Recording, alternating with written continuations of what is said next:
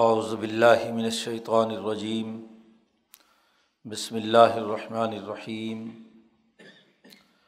وقال الذین اشرکوا لو شاء اللہ ما عبدنا من دونه من شیء نحن ولا آباؤنا ولا حرمنا من دونه من شیء كذلك فعل الذین من قبلهم فہل الرسول البلاغ المبین ولاقت باسنا فی کل امت الرسول ان ابد اللہ وج تنب الطاعت فمن ہم من حد اللہ ومن ہم من حقت علیہ ضلالہ فصیرو فی العرض فنظرو کی فقان عاقبۃ المکذبین ان تحرس علی ہداہم فعن اللہ لا یہدی من یضل و مالحم من ناصرین و اقسم و بلّہ جہد ایمانہم لا یبعث اللہ من یبوت بلا وعدا علیہ حقا ولاکن اکثر الناس لا يعلمون لیبین لحم الدی یختلف نفی ولی علم الدین کفر انہم کانو کاذبین انما قولنا لشعین اذا اردناہ ان نقول له کن فیقون صدق اللہ العظیم صورت النحل کا یہ رقوع ہے اور اس میں بات چل رہی تھی پیچھے کہ ایک طرف متقین کی جماعت ہے، جو کتاب اللہ میں نازل شدہ تمام باتوں کو خیر اور برکت سمجھتی ہے، سراسر بھلائی سمجھتی ہے۔ اور ایک طرف ظالموں کی جماعت ہے کہ جو اس کے بارے میں یہ تبصرہ کرتی ہے کہ یہ گزرے زمانے کی باتیں ہیں۔ جدید دور کا ساتھ نہیں دے سکتی۔ کہتے ہیں قالو اساتیر الاولین۔ پرانے لوگوں کی قصے کہانیاں ہیں۔ پرانے دور میں اس پر معاشرہ بنایا جا سکتا تھا۔ یہ اب جدید دور آیا ہے۔ اس میں یہ نظام نہیں چل سکتا۔ مکے کے مشرقوں نے بھی یہی بات کہی تھی۔ اور ان سے پہلے بھی لوگ یہی بات کہتے رہے۔ اور آج بھی ایسے ہی ظالم لوگ یہی بات دہراتے ہیں کہ مذہب اور دین یا قرآن کی تعلیمات کے اساس پر نظام نہیں بن سکتا۔ یہ پرانی قصے کہانیاں ہیں اساتیر الاولین۔ لیکن جو متقین ہیں اللہ کے ساتھ سچا تعلق قائم کرنے والے ہیں۔ وہ یہ سمجھتے ہیں کہ اسی میں انسانیت کی بھلائی اور خیر ہے اور وہ اسی کے لیے جد وجہد اور کوشش کرتے ہیں۔ اس رقوع میں دیگر اہم باتوں کے ساتھ یہ بات بھی واضح کی گئی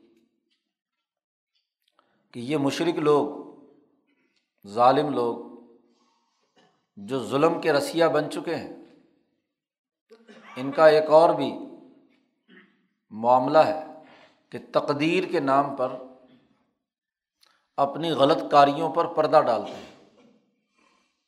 آج بھی ایسا ہی معاملہ ہے، اور اس زمانے میں بھی یہی کچھ تھا۔ قرآن حکیم نے اس دور کے مشرقوں کی بات نقل کی ہے کہ وقال اللہ دین اشرک وہ لوگ جو اللہ کا شریک ٹھہراتے ہیں، کسی فرعون، نمرود، کسی سامراجی تاغوتی قوت کو، وہ یہ کہتے ہیں کہ لو شاہ اللہ ما آبدنا مندونی ہی منشی نہن ولا آبا اللہ اگر چاہتا تو ہم اللہ کو چھوڑ کر کسی اور بت کی، کسی کیسر و کسرا یا فرعون و نمرود کی غلامی اختیار نہ کرتے، ہم بھی نہ کرتے اور ہمارا بابا قوم بھی نہ کرتا، ولا آبا اونا ہمارے آبا و اجداد بھی دوسروں کے غلام نہ ہوتے۔ یہ غلامی تو اللہ نے ہمارے مقدر میں لکھ دی ہے۔ تقدیر کا بہانہ بنا کر اپنے ظلم و ستم کے نظام اور ماحول کو درست ثابت کرنے کی دلیل دیتے ہیں۔ کہ اللہ جو پوری کائنات کا خالق و مالک اور طاقتور ہے، اس کی طاقت میں کیا نعوذ باللہ کمی ہے کہ ہمیں غلام بنا دیا؟ ہم غلامی میں مبتلا ہو گئے۔ اللہ اگر چاہتا تو ہم غلام ہی نہ ہوتے۔ ہم کسی کی غلامی اختیار نہ کرتے۔ ہمیں مال و دولت دیتا، ہمیں حکمرانی دیتا، طاقت دیتا۔ تو اس نے ہمیں غلام بنایا ہے۔ لہٰذا غلامی تسلیم کر لینی چاہیے۔ اب سرنڈر کر جانا چاہیے کہ بھائی یہ جو بھیڑیے یورپ کے ہیں، یہ جو سامراجی طاقوتی قوتیں ہیں، انہوں نے ہم پر غلبہ پا لیا، اللہ نے ان کے مقدر میں لکھ دیا۔ پاکستان میں تو ایک ایسے صاحب بھی ہیں، وہ کہتے ہیں جی ہر قوم کی ایک باری ہوتی ہے۔ اب یورپ والوں کی باری ہے، تو تم برداشت کرو۔ جی امریکہ برطانیہ کی غلامی کا دور ہے، اب اس غلامی کو برداشت اور قبول کرو۔ اگر اللہ چاہتا تو ہمیں غلامی سے نکال دیتا۔ یعنی الٹا اپنی غلامی، اپنی پستی، اپنے شرک اور کفر کو اللہ کے ذمہ ڈال دیا۔ کام خود نہیں کرنا، بات درست طور پر خود نہیں سمجھنی۔ اور الٹا الزام لگا دیا اللہ پر۔ کہ لو شاہ اللہ اگر اللہ چاہتا تو ماں ابدنا ہم عبادت نہ کرتے، غلام نہ بنتے، اللہ کو چھوڑ کر کسی اور چیز کے نہ ہم بنتے اور ولا آبا اونا بڑی تاکید ہے۔ حالانکہ آبدنا میں خود جمع کا سیگا متکلم کا ہے موجود، لیکن نہنو کہہ کر مزید تاکید کر دی کہ ہم اور ہمارے آبا و اجداد کبھی بھی شرک نہ کرتے، اس غلامی کو قبول نہ کرتے۔ ولا ہر رمنا مندونی ہی منشئی اور ہم اللہ کے علاوہ کسی اور چیز کو جو حرام قرار دیتے ہیں وہ بھی نہ کرتے۔ مکے کے مشرق کچھ بتوں کے نام پر جانوروں کو مقرر کر کے کہتے تھے کہ ان کا گوشت کھانا حرام ہے۔ بحیرہ، صاحبہ، جس کا تذکرہ پیچھے گزر چکا ہے۔ تو جو اللہ کے حلال کیے ہوئے ہیں، ہم انہیں حرام قرار نہ دیتے۔ اور جو اللہ کے حرام کیے ہوئے ہیں، وہ ہم حلال قرار نہ دیتے۔ تو یہ حلال و حرام بھی ہم نے اس لیے کیا کہ اللہ نے چاہا۔ اللہ نے ہمارے مقدر میں لکھ دیا تھا کہ ہم خنزیر کھائیں۔ اللہ نے ہمارے مقدر میں لکھ دیا تھا شراب پئیں۔ تو جو چیز مقدر میں لکھی ہوئی ہے، اس سے تو نہیں بھاگ سکتے۔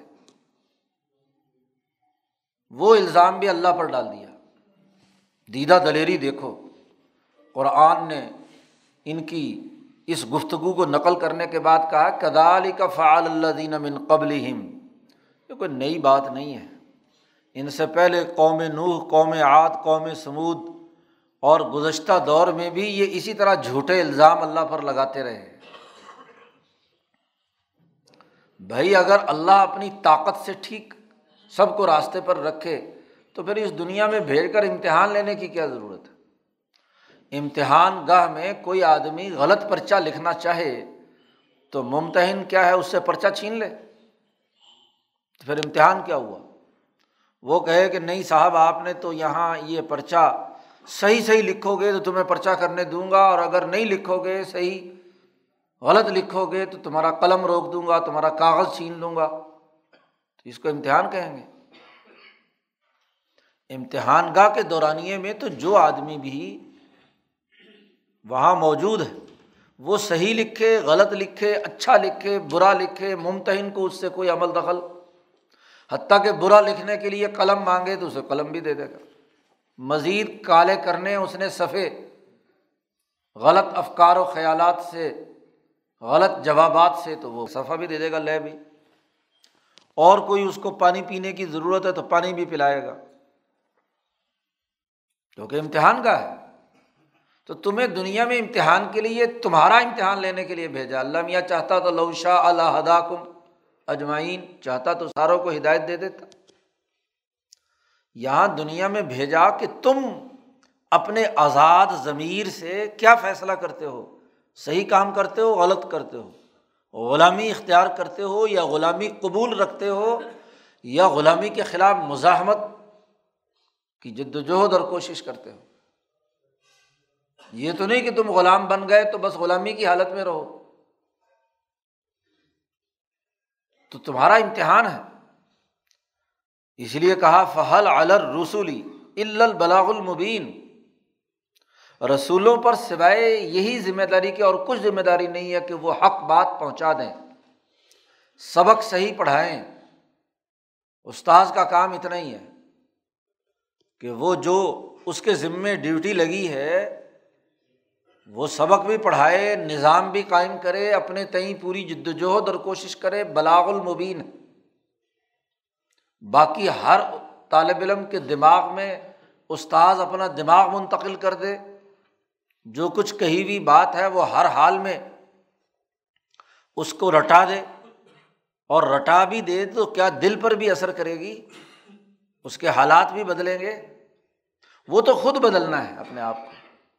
تو رسولوں کے ذمے تو صرف واضح پیغام پہنچا دینا ہے اور نگرانی کرنا ہے کہ کیا کام کر رہے ہیں۔ بس اس کے علاوہ رسولوں کا اور کام نہیں ہے۔ باقی تو تم نے اپنے ضمیر سے خود کرنا ہے۔ اسی لیے امبیا کا مقصد اور ہدف بھی بتلا دیا۔ یہ اعتراض تب درست ہو سکتا تھا کہ اللہ تعالیٰ کسی قوم میں کوئی رہنما اور سچی بات بتلانے والا نہ بھیجتا۔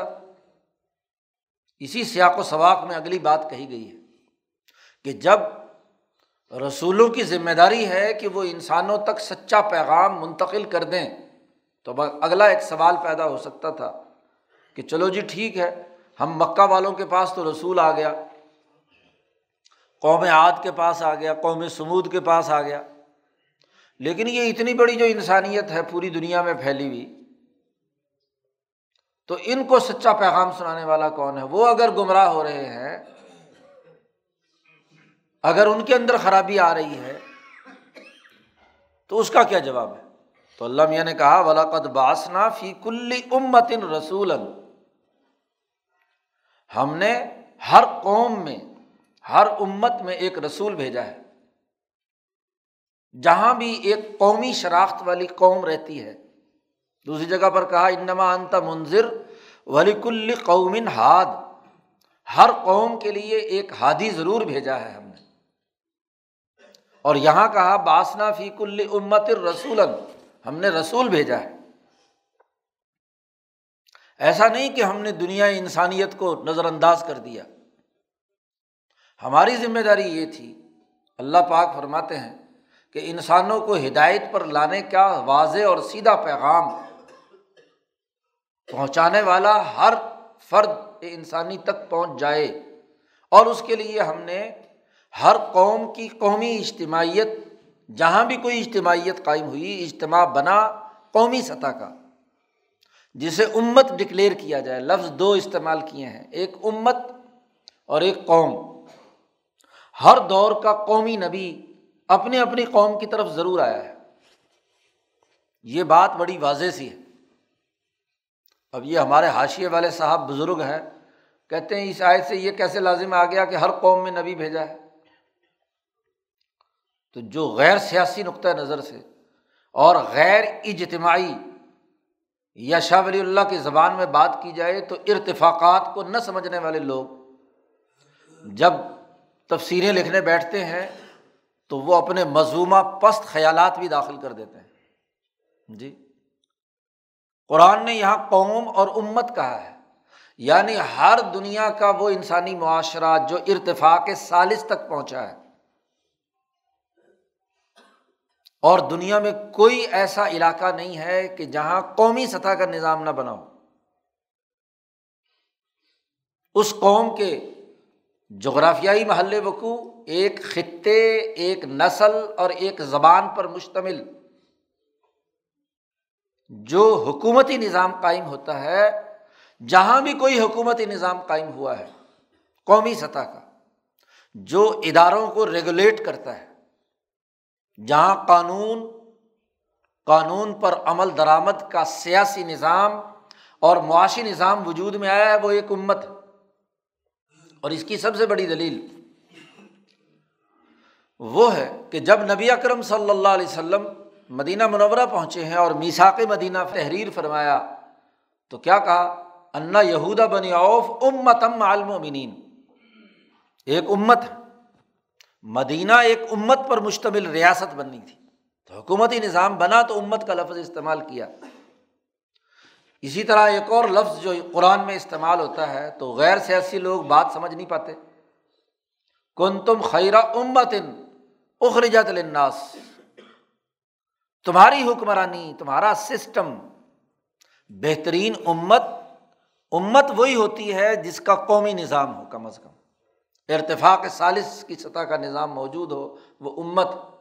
اور جو اس سے نچلی سطح پہ ارتفاق اول میں یا دوم میں رہتی ہے، تو وہ تو دنیا میں بہت ساری قومیں بکھری ہوئی ہوتی ہیں۔ اب ہر خاندان میں نبی آئے گا۔ جی ہر ارتفاق ثانی کی سطح پر کیا نبی آ کر بات کرے گا؟ امبیا چونکہ سیاست کے لیے آتے ہیں۔ کانت بنو اسرائیل تسوس الانبیاء۔ جب سیاست کے لیے آئے ہیں تو سیاست کا جو دائرہ ہے، وہ قومی سطح کا، ارتفاق سالس کا نظام ہے۔ امبیا وہاں مبوس ہوتے ہیں۔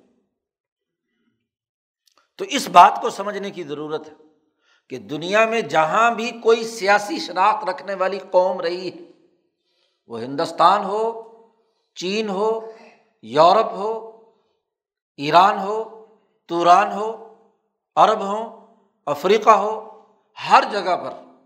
اس لیے عرب جب تک قوم کی سطح پر نہیں پہنچے تو اس وقت تک نبی نہیں آیا وہاں۔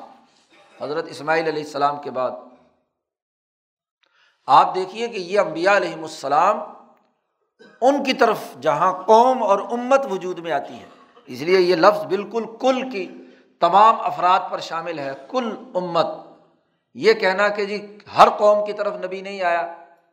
اب چونکہ یہاں ماشاء اللہ فرقہ وارانہ ذہنیت غالب ہے ہندو مسلم کے نام سے۔ تو ہندوستان ایک قوم کی بنیاد پر کہتے ہیں کوئی ضروری تو نہیں ہے کہ یہاں نبی آیا ہو۔ تو یہ وہ ہاں جی انگریز کا دیا ہوا لقمہ ہے جو یہاں ہمارے نیک لوگ بھی قبول کر لیتے ہیں۔ تمام صوفیہ کا علمائے محققین کا اتفاق ہے کہ ہندوستان میں بھی امبیا علیہم السلام آئے ہیں نبی اکرم صلی اللہ علیہ وسلم سے پہلے۔ جی۔ تو اب چونکہ فرقہ وارانہ ذہنیت کی بنیاد پر ایک خاص ہاں جی لیگی ذہنیت دماغوں پر مسلط ہے، اس کے نتیجے میں کیا ہے؟ یہ تصور پیدا کر لیا کہ جی یہاں تو کوئی نبی آیا نہیں ہوگا ہاں جی کسی نبی کا کوئی نظیر آیا۔ آگے ایک اور بڑا غیر ولی اللہ جملہ استعمال کر رہے ہیں کہ جی ہاں ہادی اور نذیر آئے ہوں گے کسی نبی کے ماتحت۔ شاہ ولی اللہ صاحب نے حجرت اللہ میں پوری بحث کی ہے مفہمین کی۔ اور آٹھ قسمیں بیان کی ہیں، سات اقسام نبی سے پہلے بیان کی ہیں اور نبی کی تعریف کی ہے کہ ان میں سے کسی ایک کو کسی قوم میں جب اللہ منصب دے کر بھیجتا ہے تو وہ نبی ہے۔ منظر بھی ہو سکتا ہے، وہ ہادی بھی ہو سکتا ہے، وہ مزکی بھی ہو سکتا ہے، وہ خلیفہ بھی ہو سکتا ہے، وہ حکیم بھی ہو سکتا ہے۔ جو سات آٹھ قسمیں شاہ صاحب نے بیان کی ہیں۔ اور پھر شاہ صاحب کا نظریہ نبوت سامنے ہو کہ نبوت عقلی ہے۔ ہر قوم جب بھی قومی سطح پر پہنچے گی تو اسے نبوت کی ضرورت پیش آئے گی۔ اور وہاں نبی ضرور آئے گا۔ ولاقت باسنا فیق امت رسول یہ تو ابن خلدون کا نظریہ ہے کہ نبوت غیر عقلی ہے۔ کہ ضروری نہیں کہ ہر جگہ نبی آئے۔ لیکن امام شاہ ولی اللہ دہلوی اور علماء ربانیین کی سچی جماعت کا نظریہ یہ ہے کہ وہ نبوت عام ہے اور عقلی ہے، تمام انسانوں کے لیے۔ تو یہ آیت بالکل دو ٹوک اور واضح ہے کہ جہاں بھی کسی قوم میں کوئی سیاسی نظام، کوئی اجتماعی نظام امت کی سطح کا، قوم کی سطح کا بنا ہے ہر امت میں ہم نے ایک ہادی، ایک نبی، ایک رسول ضرور بھیجا ہے۔ کیا پیغام دے کر بھیجا ہم نے رسول کو؟ کہ لوگوں کو بتلاؤ، ان ابود اللہ وج تانب الطاحت کہ لوگوں اللہ کی عبادت کرو اور تاحود سے اجتناب برتو۔ شروع صورت میں عرض کیا گیا تھا کہ یہ صورت بین الاقوامی انقلاب کے مسلمہ اصول سمجھانے کے لیے ہے۔ اب کل قومی انقلاب کے تعلیمات بیان کی جا رہی ہیں۔ تو کل اقوام میں جو نبی بھیجے، ان کا سب سے پہلا فکر و فلسفہ، سوچ اور نظریہ، جس پر اس معاشرے کو بلڈ اپ کرنا تھا، وہ یہی تھا کہ پوری انسانیت کو اللہ کی غلامی اور عبادت کی دعوت دی جائے۔ اور انسانوں کو انسانوں کی غلامی سے نکالنے کی جد وجہد اور کوشش کی جائے۔ یہی بات رب ابن عامر نے کسرا ایران کے دربار میں کہی تھی کہ ہم اس لیے آئے ہیں نخرج الناس۔ ہم اس لیے آئے ہیں کہ ہم انسانوں کو نکالنا چاہتے ہیں۔ من عبادت العباد الا عبادت اللہ وحدہ۔ کہ انسانوں کو، انسانوں کی غلامی سے نکال کر اللہ باد اللہ شریف کی غلامی میں دینے کے لیے آئے ہیں۔ خدا پرستی جسے کہا جاتا ہے، یہ آفاقی اصول ہے پوری دنیا انسانیت کی ہر قوم جو قومی سطح کی ہے، وہاں ہم نے نبی بھیجا۔ اور اس نے آ کر انسانوں کو یہ تعلیم دی، تربیت دی، دعائیں کی، سمجھایا قلبی توجہ ڈالی، سب کچھ کیا کہ وہ صرف اللہ وحدہ اللہ شریف کی غلامی اختیار کریں اور وج تنب الطاحت اور حضرت شیخ الہند نے اس کا ترجمہ کیا، ہڑنگوں کی سے اجتناب بچیں، ہڑنگو۔ اور یہی شاہ عبد القادر دہلوی نے دلی کی زبان میں ہڑنگا کسے کہتے ہیں؟ شاہ عبد القادر دہلوی نے حاشیے میں لکھا ہے کہ ہڑنگا بت بھی ہے، قبر بھی ہے اور ظالم سردار اور حکمران بھی ہے۔ بلکہ ہڑنگے کی تعریف کی تاحود کی تعریف کی کہ وہ آدمی جو ناحق سرداری کا دعویٰ کرے حکمرانی کا دعویٰ کرے۔ چاہے وہ بت ہو، پتھر ہو، کوئی قبر ہو یا کوئی انسان ہو۔ اور ظاہر ہے کہ خود دعویٰ انسان زندہ کرتا ہے۔ جیسے فرعون۔ تو یہ شاہ عبد القادر دہلوی جو ولی اللہ فکر کے امام ہیں، انہوں نے تاحود کی وضاحت کر دی کہ تاحود وہ ہے جو بغیر کسی حق کے کسی قوم کی سرداری اور لیڈری اور حکمرانی کا دعوے دار ہو۔ وہ تاحوت ہے اور اس کو دلی کی خاص زبان میں ہڑنگا کہا جاتا ہے۔ ایسا شودا جو ہے پلے کچھ نہیں اور اپنے آپ کو کہتا ہے کہ میں پاٹے خان ہوں، میں سردار ہوں۔ قبیلہ میری حکم پر حرکت کرے۔ ہو نا اہل نالائق، ظالم، متکبر اور پھر انسانیت پر اپنی خدائی کا دعوے دار ہو، تو اس سے بڑا ہرنگا کون ہوگا؟ تو اس سے بچو۔ اس سے بچو گے تو اللہ کی عبادت ہوگی۔ اللہ کی عبادت اور ہرنگے سے اجتناب تاحود سے اجتناب دونوں لازم ملزوم ہے اللہ کی اگر عبادت ہوگی تو تاحود کا اجتناب ہوگا۔ اور اگر تاحود کے ساتھ جڑے ہوئے ہوگے تو اللہ کی عبادت میں شرک ہوگا، کفر ہوگا۔ تو خدا پرستی اور انسان دوستی ایک دوسرے سے جڑے ہوئے ہیں۔ اسی لیے مولانا سندھی کا وہ مشہور جملہ ہے کہ سچی خدا پرستی وہ ہے جس کے نتیجے میں انسان دوستی پیدا ہو۔ اور اگر انسانوں پر ناحق سرداری کا دعوے دار ہو، تو وہ درست نہیں وہ تاحت اب دیکھیے، چونکہ ہر امت میں ہم نے نبی بھیجا ہے، رسول بھیجا ہے، تو امت وہ ہے جس میں سیاسی نظام جس میں حکومتی ڈھانچہ قائم ہوتا ہے، تو تاحت وہ ہے جو کسی حکومتی دائرے کے اندر ناحق حکمرانی کا دعوے دار ہو۔ یہ تاحت کا لفظ، اس کی جو تشریح شاہ عبد القادر دہلوی فرما رہے ہیں، وہ وضاحت کر رہی ہے کہ امت سے مراد ایک ایسی سیاسی قوم ہے جہاں حکومتی ڈھانچہ تشکیل پذیر ہوتا ہے اور وہاں کوئی ظالم آدمی اپنی حکمرانی کا دعویٰ کرتا ہے۔ دنیا کی ہر قوم میں، ہر علاقے میں جہاں بھی سیاسی شناخت کا کوئی بھی ماحول پیدا ہوا، وہاں ہم نے یہ حکم جاری کیا۔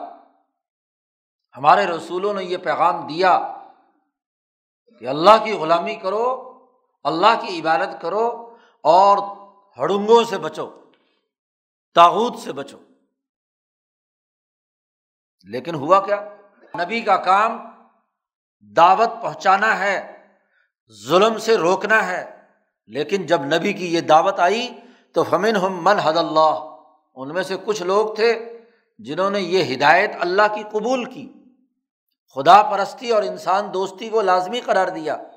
اور فمن ہم اور بعض وہ تھے ان میں سے کہ من حقت علیہم الضلالہ کہ گمراہ ہوئے، ایک دفعہ گمراہی، دوسری دفعہ گمراہی، تیسری دفعہ گمراہی، مسلسل گمراہ ہوتے گئے۔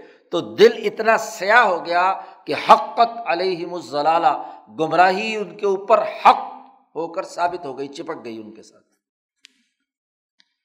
لیکن اپنے کسب سے یہ نہیں کہ اللہ نے انہیں گمراہ کر دیا۔ اللہ نے تو گمراہی کا مہر اس وقت لگائی، ختم اللہ علیہ قلوبہم، کہ جب ان کا ظلم اور کفر اور ان کی ناحق سرداری کا دعویٰ اور ان کی تاوتی سوچ جو ہے وہ بڑھتی بڑھتی ایسی حد کو پہنچ گئی کہ اب ناقابل اصلاح ہے، تو پھر اللہ نے کیا؟ ختم اللہ علیہ قلوبہم، ان پر مور لگا دی۔ قرآن نے کہا کہ اگر تمہیں یقین نہیں آتا ہو مکے والو، چلو جاؤ، پوری دنیا میں سیر کر کے آؤ۔ ایشیا پہنچو، افریقہ پہنچو، یورپ پہنچو۔ دور دراز کے ممالک، چائنا پہنچو، ہندوستان پہنچو۔ ہر جگہ جا کر دیکھو، سیرو فل عرض زمین میں سیر کرو۔ سیاحت اور ممالک اور علاقوں کو دیکھنا بھی عبادت ہے، سیرو کہا ہے۔ جاؤ، جا کر دیکھو۔ قوموں کے حالات کا جائزہ لو، ان کی تاریخ کا مطالعہ کرو، تو تمہیں پتہ چلے گا کہ ہر قوم میں ہم نے یہ رسول بھیجا ہے، پیغام دینے والا۔ اور ہر علاقے میں ان امبیا کی مخالفت اور جھٹلانے والوں کا انجام کیا ہوا۔ فن ضرو کئی فقانہ عاقبت المکذبین جھٹلانے والوں کا انجام کیا ہوا تھا؟ جھٹلانے والوں کا انجام تبھی ہوگا کہ جب اس قوم میں نبی آیا اور انہوں نے اسے جھٹلایا۔ رسول اگر آئے گا تو جھٹایا جائے گا۔ تو پوری آیات کا سیاق و سباق دنیا کی ہر قوم میں امبیا کے بھیجنے اور ان کے انکار کرنے والوں کی سزا سے عبارت ہے۔ قرآن کہتا ہے، اصل بات یہ نہیں ہے کہ اللہ نے اگر اللہ چاہتا تو ان کو غلامی سے نکال دیتا۔ یہ تو ان کے فضول اور لو قسم کے، لچر قسم کے سوالات ہیں۔ پوچھ باتیں کر رہے ہیں۔ اصل بات کیا ہے؟ اصل بات یہ ہے کہ اے نبی، اگر آپ جتنا مرضی اس بات کے حریث ہوں کہ یہ مسلمان ہو جائیں، لیکن انہوں نے جو گمراہی کا راستہ اختیار کیا ہے، جو غلط فیصلے کر چکے ہیں، اللہ تعالیٰ انہیں کبھی ہدایت نہیں دے گا۔ اس لیے کہ انسان جب ہوش و حواس سمجھنے کے باوجود بھی سچی بات کو ماننے سے انکار کرتا ہے۔ ایک طالب علم کسی کلاس میں بیٹھ کر وہ جو علم پڑھایا جا رہا ہے، اس کو سمجھنے کے باوجود بھی سمجھنا نہیں چاہتا۔ اس کے مطابق اپنا عمل و کردار نہیں بنانا چاہتا۔ تو کون دنیا کی ایسی طاقت ہے جو اس کو زبردستی گھوٹ کر پورا علم ہاں جی پلا دے اس کو؟ کوئی نہیں پلا سکتا۔ بھائی انتہاری صلاح ہدا ہوں اگر آپ ان کی ہدایت پر بہت ہی زیادہ حریث ہیں، اور یقیناً حضور کے دل میں یہ ہرس اور لالچ رہتا تھا کہ کوئی انسان کفر کی حالت میں نہ جائے، ایمان لے آئے۔ ہر دائی کی بنیادی ذمہ داری یہی ہے۔ کہ وہ پورے طریقے سے کوشش اور جد وجہد کرتا ہے اپنے تئیں ممکنہ طریقے سے اپنے مدعو کو سمجھانے کے لیے ہر طرح سے طریقۂ کار اختیار کرتا ہے۔ اگرچہ آپ یہ سب کچھ ان کو سمجھائیں تو فعن اللہ اللہ یہ دی میں یوزلو جو بچل گئے، گمراہی کے راستے پر چلے گئے، ان کو اللہ بھی ہدایت نہیں دیتا۔ اللہ ہدایت نہیں دیتا۔ ان کی بدعمالی کے جو پرانے طریقۂ کار ہیں، اس کے نتیجے میں۔ اور وبالحم بن ناصرین اور ان کا کوئی مددگار بھی نہیں ہوگا۔ کوئی مدد کرنے والا انہیں نہیں ملے گا۔ واقسم و بلّہ زیادہ ایمان پھر ایک اور اعتراض۔ اللہ کی قسمیں اٹھا کر، پکی قسمیں اٹھا کر اللہ کے نام پر۔ دیکھو کیا ترفا تماشا ہے۔ اللہ کہتا ہے کہ قیامت آئے گی، مرنے کے بعد زندہ ہونا ہے۔ اور یہ اللہ ہی کی قسم اٹھا کر کہتے ہیں کہ لا یب آس اللہ میموت اللہ تعالیٰ مردے کو دوبارہ زندہ نہیں کرے گا۔ اور یہ بات بھی اللہ کی قسم اٹھا کر کہہ رہے ہیں۔ واقسم قسم کھاتے ہیں اللہ کی۔ بڑی سخت قسمیں کہ لا باس اللہ میمود جو مر گیا اس کو اللہ اٹھائے گا نہیں دوبارہ۔ عجیب بات ہے۔ بلا ہاں ضرور اٹھائے گا۔ وادن علیہ حقن یہ موت کے بعد حشر کے میدان میں اٹھانا، یہ اللہ کا ایسا وعدہ ہے جو بالکل برحق ہے، لوہے پہ لکیر ہے۔ ایسا نہیں ہو سکتا کہ حشر کے میدان میں تھب کا حساب کتاب نہ ہو۔ نہیں باس بادل موت ایسا برحق اور سچا وعدہ ہے جس کی خلاف ورزی نہیں ہو سکتی۔ ولا کن اکثر لمون لیکن لوگوں کی اکثریت اس کو نہیں جانتی۔ وہ سمجھتی ہے، بس دنیا میں کھا پی لیا، عیاشی کر لی، ناحق سرداری اور حکمرانی کر لی تاحوتی نظام بنا لیا، چودراہٹ قائم کر لی، اور پھر دنیا سے بس رخصت ہوئے تو ختم، فنش، مٹی پاؤ۔ جی تو جیسے پاکستانی سیاستدانوں کا تقیہ کلام ہے، مٹی پاؤ جی۔ ظلم ہو چکا، مٹی پاؤ۔ جی تو یہ غلط، اکثر اناس لا یعلمون۔ یہ کیوں ہم نے باس بادل موت؟ کس لیے اٹھائیں گے ہم؟ دو دلائل دیے ہیں قرآن نے۔ لیبین لحم الدی یختلف فی تاکہ ان کے سامنے بالکل کھول کر ظاہر کر دے۔ اس معاملے کو جس میں یہ دنیا میں اختلاف کرتے تھے۔ دنیا میں یہ اختلاف کرتے ہیں نبی سے۔ جی نبی کی بات نہیں مانتے۔ ایک طرف مومنین اور متقین ہے اور ایک طرف یہ ظالمین اور کافرین ہے یہ اختلاف ہے۔ اور جب بھی کسی انسانی سوسائٹی میں کسی مسئلے پر بھی اختلاف ہو، تو اس اختلاف کے حل کرنے کے لیے کوئی نہ کوئی عدالتی نظام تو لازمی اور ضروری ہے۔ اگر دنیا کے اس نظام میں بھی اختلافی امور کو فیصلہ کرنے کی کوئی حکومتی اتھارٹی نہ ہو تو وہ معاشرہ تو انارکی میں مبتلا ہو کر آپس میں لڑ مڑ کر کیا ختم ہو جائے گا۔ ایک تو ہم دنیا میں انقلاب برپا کر کے حساب کتاب لینے کی کوشش کریں گے، نظام بنائیں گے، لیکن ضروری نہیں ہے کہ اس پورے پروسیس میں یہ نظام کامل اور مکمل طور پر تمام لوگوں کا حساب کتاب کر سکے۔ اور پھر یہ کفر اور ایمان تو ایک ایسا معاملہ ہے کہ اس کا کامل حساب و کتاب دنیا میں ہو ہی نہیں سکتا۔ کیونکہ یہ کفر یا ایمان یہ انسانی روح کے ساتھ چسپاں ہوتا ہے۔ اور جب انسانی روح کے ساتھ چسپاں ہوتا ہے، جیسا کہ شاہ ولی اللہ صاحب نے تفصیل سے بیان کیا، تو موت کے بعد کے سفر کے بعد لمبے سفر کے بعد، اب اس روح کا حساب و کتاب کہ اس نے یہ جو اختلاف رائے کیا تھا اس کی حقیقی اور نوعیت کیا ہے تو اس کے لیے میدان حشر سجانا ضروری ہے کہ جہاں کسی پر کوئی ظلم نہ ہو، توفا کل نفسم ماں کا سبق ہر آدمی نے جو کمایا ہے، اس کا پورا پورا بدلا اسے مل جائے۔ کامن سینس کی بات ہے، دنیا بھر کے نظاموں میں ہر انسان کو اپنے اعمال کا کیا ہوا بدلا چاہیے اچھا ہو یا برا۔ آفاقی اصول ہے جیسا کرو گے ویسا بھرو گے تو اب اگر دنیا میں یہاں کے سسٹم کی محدودیت کی وجہ سے، یہاں جو سسٹم چلانا مطلوب ہے، اس کی وجہ سے کچھ لوگوں کا حساب کتاب دنیا میں نہیں بھی ہو سکتا۔ تو ان کا حساب کتاب کے لیے ایک میدان ہونا چاہیے۔ یا کسی کا حساب کتاب ہوا اور بہت تھوڑے درجے میں ہوا، تو کامل اور مکمل حساب کتاب اور پڑتال ہونی چاہیے۔ اس لیے ہم باس بادل موت کریں گے۔ اس کی ایک دلیل یہ دی۔ ولی علم الدین کفر اور اس لیے بھی کہ تاکہ کافر لوگ جان جائیں اس حساب کتاب کے نتیجے میں کہ انہم کانو کاذبین، وہی جھوٹے تھے اور ہمارے نبی سچے تھے۔ نبی کا پیغام سچا تھا اور وہ جھوٹے تھے۔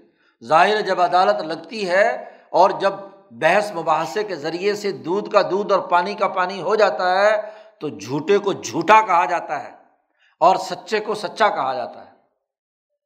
تاکہ پوری انسانیت اربوں کھربوں انسان پورے میدان حشر میں ہوں گے، ان کے سامنے پتہ چل جائے کہ امبیا سچے تھے، آدم علیہ السلام سے لے کر حضور صلی اللہ علیہ وسلم تک ان کے متبین اور مومنین سچے تھے، متقین سچے تھے اور یہ قابل سے لے کر ابو جہل تک اور آج تک کے قیامت تک کے ابو جہلوں تک کے بارے میں ثابت ہو جائے کہ یہ کتھی طور پر جھوٹے تھے۔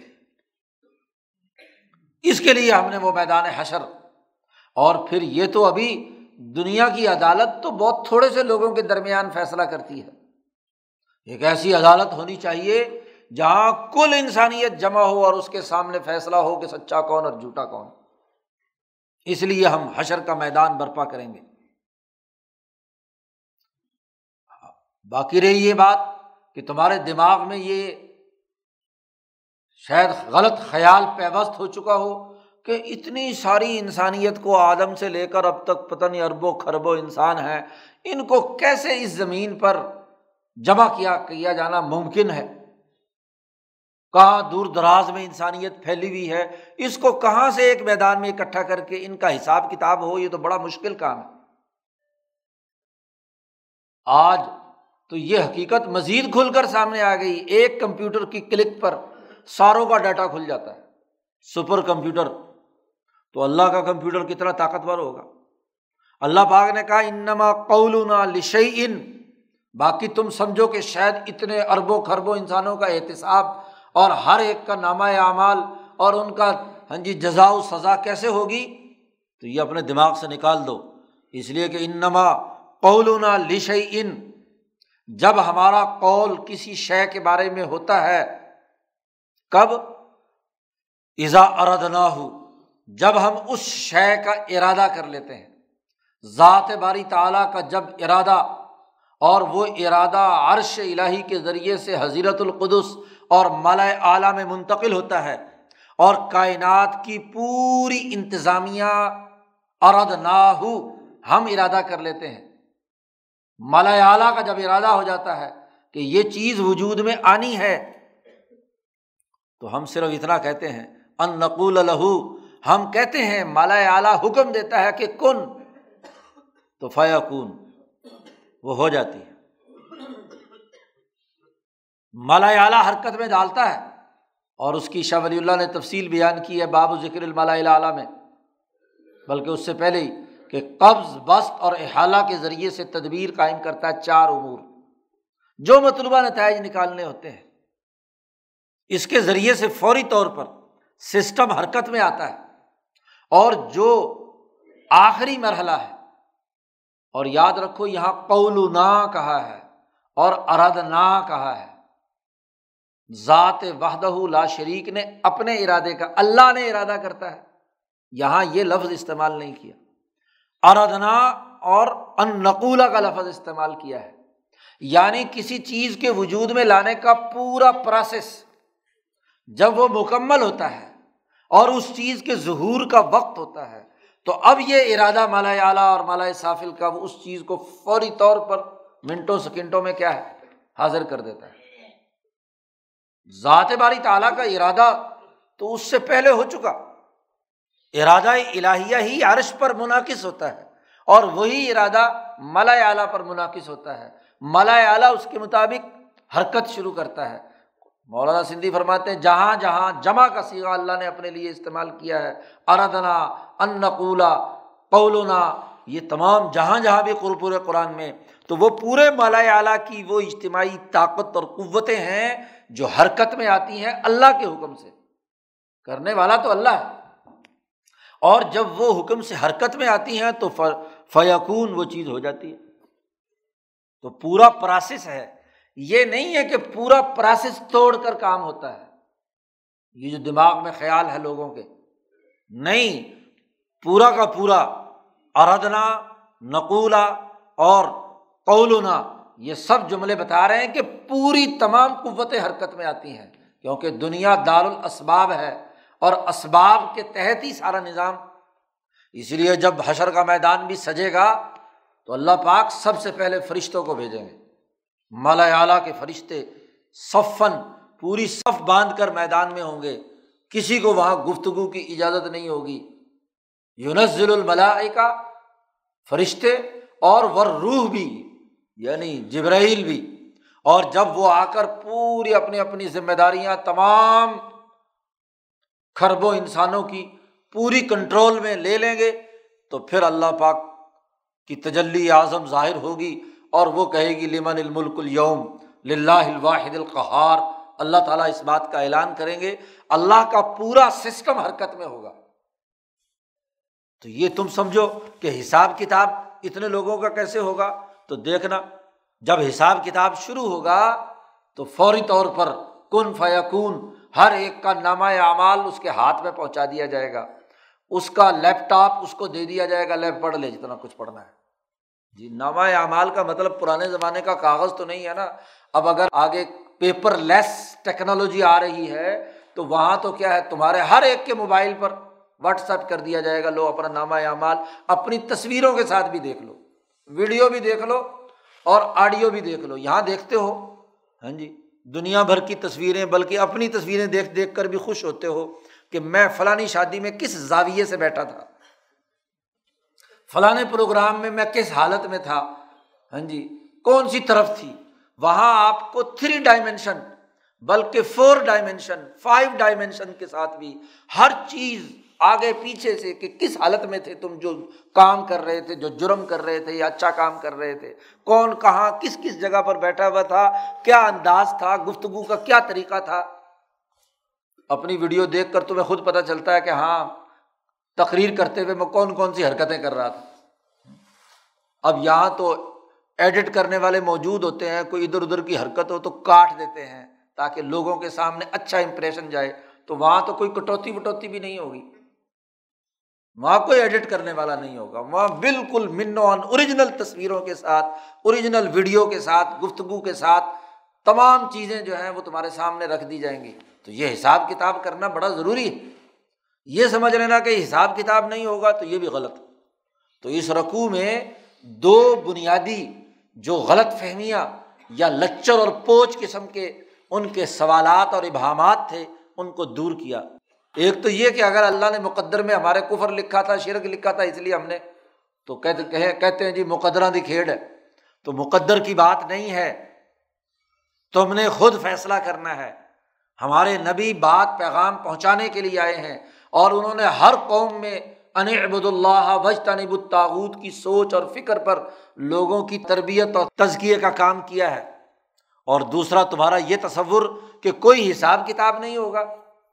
نہیں، جب یہ بات طے ہو گئی کہ تم میں سے ہر ایک نے اپنے ارادے اور عزم سے فیصلہ کرنا ہے کہ میں یہ کروں یا نہ کروں، اب یہ کروں یا یہ کروں، تو اس آپ کے انتخاب کی بنیاد پر آپ کا حساب کتاب بھی ضرور ہونا ہے۔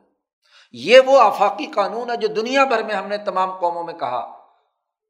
اللہ کی عبادت کا ہاں جی تاحود سے اجتناب کا اور موت کے بعد اٹھنے کا باس بادل موت کا، یہ ہم نے دنیا کی تمام اقوام میں تمام انبیاء کے ذریعے سے پیغام پہنچایا۔ اس لیے دنیا کی کون سی قوم ہے جو یہ کہتی ہو کہ ظلم اور تاحود جائز ہے؟ کسی مذہب میں نہیں، ہندو مذہب میں بھی نہیں ہے، یہودی میں بھی نہیں ہے، عیسائی میں بھی نہیں ہے کنفیوش میں بھی نہیں ہے، کسی مذہب میں نہیں ہے۔ اور کوئی مذہب ایسا نہیں ہے جو مرنے کے بعد دوبارہ اٹھائے جانے کے نظریے پر یقین نہ رکھتا دنیا کی تمام اقوام میں یہ باس بادل موت کا نظریہ موجود ہے۔ اور دنیا کی ہر قوم میں وحدانیت کا، خدا کی وحدانیت کا یہ تصور بھی موجود ہے کہ اس کائنات کا خالق ایک اللہ ہے، ایک برہما ہے۔ بس اس پر بھی تمام مذاہب کا اتفاق ہے۔ اختلاف جہاں جھگڑا پیدا ہوتا ہے یا شرک اور کفر جہاں شروع ہوتا ہے وہ یہ کہ اس وقت اس سسٹم کو کون چلا رہا ہے؟ جی اس وقت اس کا رب کون ہے؟ اس کا مدبر کون ہے؟ یہاں سے جھگڑا شروع ہوتا ہے، یہاں وہ کہتے ہیں جی یہ لات چلا رہا ہے، کوئی کہتا ہے منات چلا رہا ہے، ہندو کہتے ہیں یہ وشنو چلا رہا ہے، وہ کہتے ہیں جی فلانا چلا رہا ہے، کسی انسان کو، کسی فرعون اور کسی نمرود کو رب مانتے ہیں، یہ شرک اور کفر کا معاملہ ہے۔ ورنہ دنیا بھر کی تمام اقوام میں یہ تینوں باتیں ہر نبی اور رسول کے ذریعے سے ہر قوم کو ہم نے سمجھائیں۔ تو اس رقوع میں آفاقی بین الاقوامی قانون کا بنیادی جو فکر و فلسفہ ہے وہ واضح کیا جا رہا اور اس کے بعد پھر اس پر دلائل ہے اگلے رقوؤں میں ان اللہ امر بالعدل والاحسان تک۔ اس بنیادی فکر کہ انعبد اللہ وجتنب الطاغوت اور باس بادل موت ان تین نکاتی ہاں جی بنیادی فکر پر آگے دلائل ہیں اگلے رقوؤں میں۔ اور جب یہ دلائل مکمل ہوں گے تو پھر عدل کا سیاسی نظام اور امن کا معاشی سسٹم قائم کرنے کا نظریہ اور فکر اور اصول اس صورت کے آخر میں بیان کیا جا رہا ہے۔ اللہ تعالیٰ ہمیں قرآن حکیم کو صحیح طور پر سمجھنے اور اس پر عمل کرنے کی توفیق عطا فرمائے۔ اللہ وسلم